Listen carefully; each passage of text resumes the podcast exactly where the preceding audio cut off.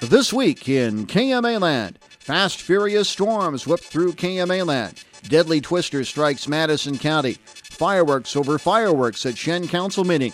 Wind turbine moratorium attempts blocked in Page County. Clarinda School Board terminates South Page sharing agreement and heated debate over agendas on Red Oak Council agenda. I'm Mike Peterson. KMA land fell under the Ides of March this week, one filled with turbulent, tragic weather developments and tumultuous area meetings. The long, eventful week began actually on Saturday with a severe weather outbreak. As expected, severe storms fired up in KMA land shortly after 2 p.m., when most of the region was placed under a tornado watch. Clint Eggerter is meteorologist with the Weather Service's Valley, Nebraska office. Eggerter told KMA News last Saturday's dramatic weather featuring tornadoes and strong thunderstorms developed as expected. It really panned out kind of how we thought. We were just kind of on the very western fringes of the of the greatest threat. We had a few severe thunderstorm warnings and some tornado warnings in our area, um, and then everything kind of moved east into Des Moines area. Page County was among those under the gun. Page County Emergency Management Coordinator Chris Griebert told KMA News funnel clouds were sighted in the northern portion of the county. Well, from what I saw out spotting around, we saw uh, just some pea-sized hail, uh, some uh, real brief heavy rains came through. Uh, we did have some spotters out by Essex. I did see some funnel clouds and some rotation up that way. Uh, did not see anything on the ground or have any damage reports of damage anywhere around there. But the storm, like I said, went through really fast, so it was a good thing for us. That same storm system touched off severe thunderstorm and tornado warnings in Montgomery County. At least one tornado touchdown was reported a mile northeast of Emerson shortly after 3 p.m. Montgomery County Emergency Management Coordinator Brian Hammond says funnel clouds were also spotted near Emerson, Elliott, and Grant. Um, at this time, it appears the only damage that I've been able to confirm is just south of Emerson on Highway 59, there's a farmstead that's been hit. It looks like smaller outbuilding that's been destroyed, as well as some power lines and other farm equipment that's been damaged or destroyed in that area. But we're continuing our damage assessment and waiting for phone calls to come in. Hammond says the storm system moved quickly through his county. When things did get um, going early this afternoon, just like what the Weather Service and everyone had been talking about, and said would happen. It did happen, and when those storms started popping, it really escalated quickly. We went from a severe thunderstorm warning to a tornado warning, and then about three additional tornado warnings in that short time frame with all in about an hour's time. During that time, Hammond says the temperature dropped from 65 degrees to 44 degrees. Severe weather then moved through Adams County, where a twister touched down near Lake Icaria shortly before 4 p.m.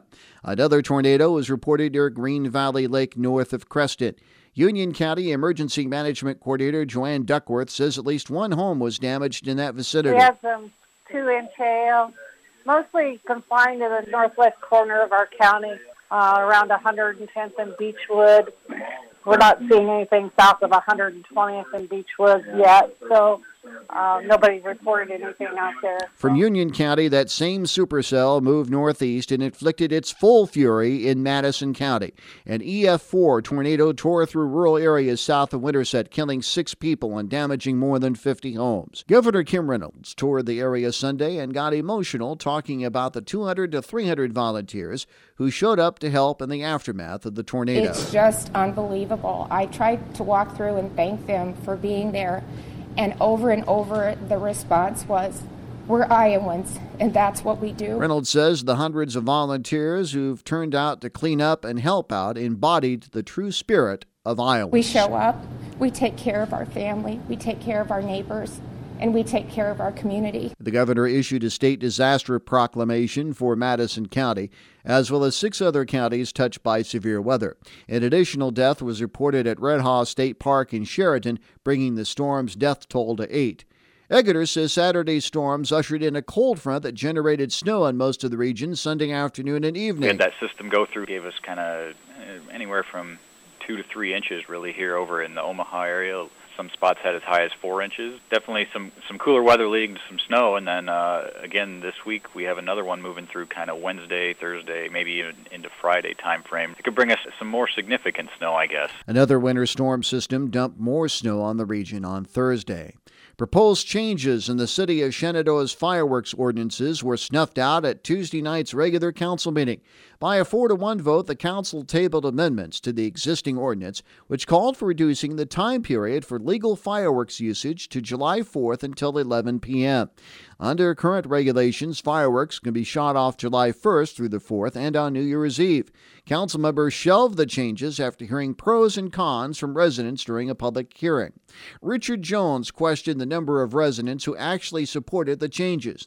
Jones claims reducing the number of days fireworks would be fired off would infringe on people's freedoms, including veterans. This holiday period is for all of us to celebrate freedoms granted by the many, many years of much struggle and strife. Let's please make certain that the rights and freedoms of all residents are completely considered prior to abandoning 80% of our current fireworks ordinance by the voices of few to affect the many. Kim Terry spoke in favor of the proposed changes while saying he wasn't against fireworks. Terry spoke of problems at his residence following recent Independence Day holidays. We woke up the morning after fire or Fourth of July and found it looked like a war zone out our front yard. The street was littered with trash and fireworks debris. On further investigation, I got a ladder and climbed up on my roof. I found three charred shingles. We had new uh, lawn furniture, cloth covered that had two charred places on it. I had a burn hole in the bed liner of my pickup, which tells me that these fireworks are not fully discharged when they reach their final resting place. Terry called on safety and responsibility in the city's ordinances, something he says is missing. Councilman Kim Swank stated his opposition toward the proposed changes, saying his family was pro fireworks. Swank says the amendment would adversely affect his family's celebrations. He also alleged the changes would prevent the planned fireworks show at Sportsman's Park July 2nd Acclaimed Mayor Roger McQueen refuted. They don't get to have the thing that they've been planning and thinking to draw people to town. Okay? Why, why wouldn't they not? Because it's against the ordinance. You're the one saying only Fourth of July. Yes, but it's saying private. I didn't say anything about a commercial thing. I Okay. said private. Okay, a private one uses smaller things. A community one uses the big aerial stuff. And this They go up a lot higher in the air, shoot up a lot, make just as much noise as they do if they were shooting in their backyard. McQueen says he proposed the amendments following discussions with former Mayor Dick Hunt, who received numerous citizens' complaints. Originally, I'll be totally honest, I was completely opposed to having any fireworks in Shenandoah because if something was going to happen. Somebody's going to get hurt, we're going to lose a building, or whatever. And so, but after consideration, after I talked to the fire department, the police department, some of the other ones, we came up with an idea to give everybody one chance to do it one day and do it right. After considerable discussion, Councilman Cindy Armand motioned to approve the amendment's first reading, but it died for lack of second. Councilwoman Rita Gibson then motioned to table the amendment for reevaluation, with all but Swank voting in favor. Two more attempts at halting wind energy development in Page County were blocked at a lengthy Board of Supervisors meeting Tuesday morning. By two to one votes, the supervisors rejected both a 180 day and 90 day moratorium on the submission, acceptance, or implementation of any wind energy conversion applications and any recording of easements while the ordinance was reopened for review. Discussion followed Invenergy submitting its Shenandoah Hills wind farm application to County Engineer J.D. King Monday afternoon. Supervisor Jacob Holmes says the county has received numerous letters citing concerns with the current county ordinance, including from a pair of county offices. We have received an email from our auditor's office with concerns of the ordinance. Something yesterday, our assessor has raised concern with some issues possibly that we need to look at. Jason, I got an email yesterday. I think we all did. Wow, we got we got some things we got to look at here. This is probably the biggest thing, longest term thing maybe supervisors have had to deal with. Maybe I don't know. I mean, this is a pretty serious thing. One of the primary concerns raised by Holmes and citizens is the setbacks currently being from an occupancy rather than property lines. However, Supervisor Chuck Morris says during the ordinance's development process, the board could not find another county that utilized the property line in their respective ordinance. I think it started in Adair County for me mm-hmm. personally because they are the mecca of wind. We looked at we looked at ordinances, and there was not an ordinance in the state of Iowa that went to the property line as a setback.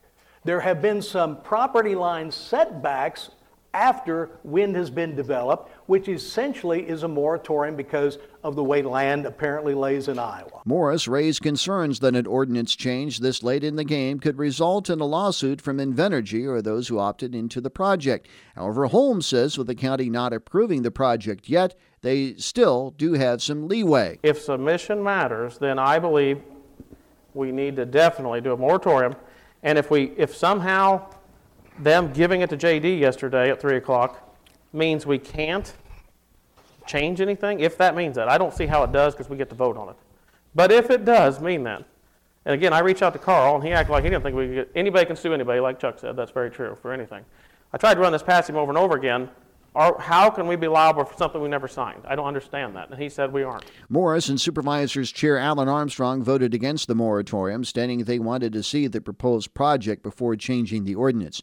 The supervisors' discussion came after 29 residents spoke in the meeting's public comment period, expressing concerns over the project and several supporting at least one of the moratoriums discussed.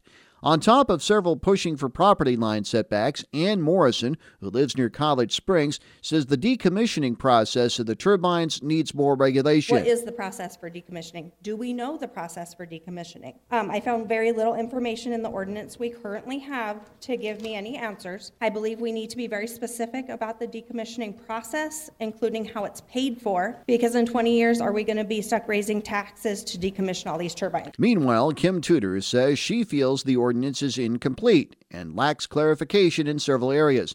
On top of failing to address the height limits of turbines and how many turbines can be used for a project, Tudor believes one thing that could be quickly addressed is lighting mitigation and exploring the use of aircraft detection lighting systems. Those can be referenced in the legislation that was passed in North Dakota. That's already in place there. There's also a Senate bill in Kansas that they're looking at this week to put that into place. It helps to balance. We've talked about compromise and balance. That's one step that could be looked at and hopefully taken. Other speakers on hand questioned the integrity of Invenergy. During a discussion to amend and approve changes to the ordinance, Holmes motioned to cut out Section 11.A, which discusses setbacks, and amend Section 11.C to list the required setback to 1,500 feet from the property line. Uh, the motion wasn't rejected. The board unanimously tabled the motion. After three school years, a tuition agreement between the Clarinda and South Page school districts is coming to an end. By a 4 to 1 vote Wednesday evening, the Clarinda School Board voted not to renew a tuition sharing agreement with the South Page School District for the 2022 23 school year. Implemented at the beginning of the 2019 20 academic year, the arrangement allowed South Page 9th through 12th grade students to attend classes at Clarinda High School in the afternoon hours. Clarinda Superintendent Chris Bergman says the recommendation to terminate the agreement came after discussions with several teachers and staff. Bergman says the concerns ranged from financial obligations to smaller class sizes due to an already diminished teacher workforce. What, what we want for our kids are the lower class sizes, the increased electives, um, our own control of fiscal responsibility with our hiring and staffing, increased instructional leadership time for our principals, flexibility within scheduling and when hiring, four-year world language options for kids that are Clarinda in-house kids. Bergman also listed calendar alignment and the ability for students to take upper-level classes sooner, freeing up time for internships. She also emphasized that the recommendations was a culmination of teacher, principal, staff, and administration concerns. While saying he hopes to keep good relations with the South Page District, board member Greg Jones says his district's concerns and well being take priority for him. I think we've tried to be a good neighbor. I think we'll continue to be a good neighbor, and if we can help them any way we can, I think we should. But as board members, our obligation is to our district, our taxpayers, our kids. And when I get stories of our kids not getting something they need, and I understand that sometimes you know, we should be able to work through every, every issue with a solution. But I don't know it's, it's for us to work out a solution for another district. Board President Darren Sunderman added that Clarinda already takes in several students from the South Page District through open enrollment. Meanwhile, Scott Honeyman pointed out that the high school's in house numbers will only grow in the 2022 23 school year. Factual evidence about it is we're limited on space, class sizes are already an issue uh, before we add students. Our eighth grade class coming in is much larger than our 12th grade class going out, which creates an additional issue. Elective opportunities are not available previously uh, because of the agreement. Our students not being allowed to take opportunities in our district because of uh, a student coming from another district shouldn't happen. However, board member Paul Boyson, who cast the lone dissenting vote, expressed disappointment in the Clarinda School District not finding a way to continue to make the agreement work after working personally with several small districts. They always shared with each other to help. I'm extremely disappointed that we can't find a way that we can accommodate the South Page kids. I think some of the things that I've read about why we can't, one, either we're unwilling or unable, because 30 kids you can accommodate, one way or the other. South Page Superintendent Tim Hood was also present in the meeting before the decision was made and stated no matter which way they voted, he was appreciative of the board's cooperation over the past three school years. Hood later expressed disappointment over the Clarinda board's decision in an interview with KMA News Thursday morning. From his district standpoint, Hood says the agreement with Clarinda was working well. We felt that the uh, situation was uh, moving in a good direction. Did it have some issues? Sure. But uh, we were very confident that we could work through those. So, uh, like I said, we're uh, we were hoping that uh, we could uh, continue the uh, tuition agreement, but uh, as a four to one vote says, that's not going to happen. Hood says South Page sought a two year extension of the current agreement, which expires at the end of the current school year. Now, Hood says the agreement's end leaves South Page scrambling for other options in terms of high school instruction and financial considerations. Financially, South Page paid $60,000 a year to Clarinda and covered all transportation arrangements between the two districts. That uh, $70,000 that uh, we've been spending Maybe we can uh, figure out how to use that at our place. As far as the district's financials, we are in good financial shape uh, moving forward. But everybody that knows how school districts run, the most expensive part of running a school district is your high school because of all the certifications and accreditation things you have to work through. The superintendent says South Page will explore all options in terms of sharing with other districts. Not discussed during Wednesday's meeting was the status of a separate agreement allowing South Page's 7th through 12th grade students to participate in Clarinda's extracurricular activities. Heated debate over meeting agendas highlighted Monday night's Red Oak City Council agenda. By a 3 to 2 vote, the council barely approved a resolution adopting a policy for the development, dissemination, and use of agendas. Red Oak City Administrator Brad Wright informed the council that the resolution would simply put in writing the methods used by the council for years. He says having the process in writing will help streamline meeting the needs of those wishing to speak before the city council. When somebody comes in and says, I'd like to talk to the city council, as city manager, and again, it mentions that, mentions that in this, it's always my job to ask them, you know, what's, what's your concern? What would you like to talk to them about? And if it's something that I can help resolve and alleviate the need for come before the council, if it's a concern about a parking issue, I'll say, well, let me talk to the police chief and we'll see if we can, you know, come up with some ideas. And I'll get back with them. Sometimes it makes it go away. Okay. That's my job to work with the public and try to resolve issues if I can. But Wright added if the resident is still concerned after working with him or the respective department head, they are still more than welcome to address the city council or their specific ward representative. However, Councilman Brian Bills, one of the members voting against the resolution, expressed concerns over wording in the policy, which states that the city clerk, with input and direction from the city administrator, will prepare and make financial decisions on agenda content and the order of content. What I have a problem with is it is you having or Mary or or anyone that's not an elected member to have final decision on what comes before the council, which is the agenda items. I have a problem with that. We should have decision of what comes before. However, Wright quickly countered, saying the council still had complete control over the items on the agenda, sparking a brief back and forth with Bill. Brian, you're absolutely right. It is absolutely up to you and the mayor what you want on the agenda. This is Not if not, we- not if we adopt wrong, wrong, Up wrong, You and Mary. wrong. That's not what that says. Uh, And, and that's why I wanted to talk about it, Brian. That's not what it says. What I If you, you email us, come in, send us anything, walk in the door by noon Thursday and said, I'd like this on the agenda, it'll be on the agenda. Okay. All setting out is timing and then saying, when it comes time to writing them on the agenda and getting them out the door, that's Mary's and my job. Previously, and with the clarification policy, council members and the mayor have until Thursday at noon before a city council meeting to submit items to the clerk and administrator to be put on the agenda. Meanwhile, Councilwoman Janice Lester, who voted in favor of the resolution, says Wright and Bolton provide the much needed legal advice and help filter what issues need to go through the procedural process with the council. I think that this resolution helps clarify the things that they had said about, you know, I don't particularly, I mean, if someone has a concern, that's fine. I think they should be able to filter it. You should be able to filter it, whatever. But I don't think that everybody needs to come to the city council for something that could be solved ahead of time. Lester was joined by Councilman Scott Keith and Pete Wenhoff in favor, while Councilman Tim Friedoff also voted against the resolution. Plans for a major renovation of an important city street are under consideration in Clarinda. Meeting in regular session Wednesday, the Clarinda City Council heard a presentation from Dave Sturm, project engineer from Snyder and Associates in Atlantic. Sturm is helping the city with a project to resurface Glenn Miller Avenue from Garfield Street to the Highway 2 intersection this summer. Sturm says he would propose going from the current four lane configuration to a three lane, which includes a center turning lane as well as bike lanes on both sides. This isn't the first time it's been done, um, so they have plenty of history on this to show that it reduces crashes to about half.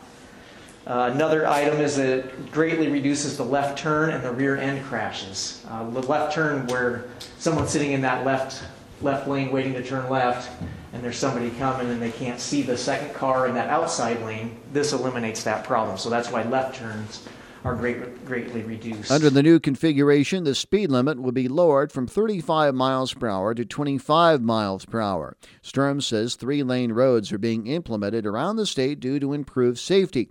He says the DOT recommends three lanes for roads with a traffic count under 20,000 cars per day. He says the highest traffic count on that stretch in Clarinda was 7,500. People think that traffic will back up, and in fact, this is not the case. You know, if there happens to be an accident, generally they move it to that center lane. You know, it's not a through lane. They get it out of the way, and people can uh, still have through traffic. Uh, there might be a slow driver occasionally. Yes, that can happen. You know, it's it's just the one lane in each direction. That is that is something that can happen. During the presentation, the council also heard from Pastor Mitch Grossamy of the First Baptist Church, which sits at the intersection of Glenn Miller Avenue and Division Street. With the proposed three lanes and bike lanes, Grossamy says the church would lose its only handicap parking spot. That's the only disabled parking we have. We have a nice parking lot out back, and so if it wasn't for our elderly and disabled, I probably wouldn't even be concerned about it. I, I love the idea of, of bike lanes. I sit in my office and I watch people ride by on bikes, and, and I love it. I just ask that we be a part of the conversation and that you consider our disabled parking as we have this conversation and as you move forward. Following discussion, the council asked about adding parking spots outside of the bike lane to accommodate handicap stalls. City Manager Gary McLarnon says he will work with Sturm to come up with a plan on how to accommodate some sort of handicap parking in that area. Council members took no action on the proposal to switch the road's configuration, but more discussion is expected at future council meetings. With record high gas prices and an announced ban on Russian oil, Iowa's two U.S. senators are proposing increased support for biofuels in the country. In a joint conference call Wednesday morning, Iowa Senators Joni Ernst and Chuck Grassley announced they're co sponsoring the Homefront Energy Independence Act. Ernst says the bill would institute a permanent ban on Russian oil imports and replace it with increased production of biofuels in Iowa and across the country. Our new legislation combines parts of several past bills that we've worked on together that would make E15 available year round establish an E15 and biodiesel tax credit, direct EPA to finalize their E15 labeling rule, and provide for biofuel infrastructure and compatibility with retailers. In announcing their proposed legislation, Ernst and Grassley both blasted the Biden administration's energy policies. While calling President Biden's announced ban on Russian oil imports long overdue, the senators say Biden puts too much emphasis on electric vehicle production and not enough on biofuels. And that wraps up another edition of This Week in KMA Land.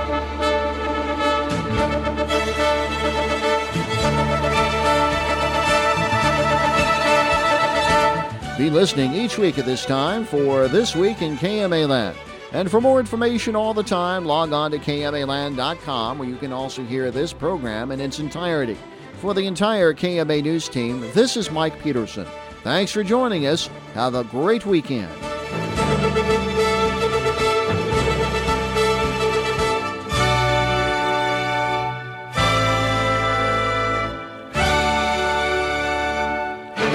This has been a presentation of KMA News.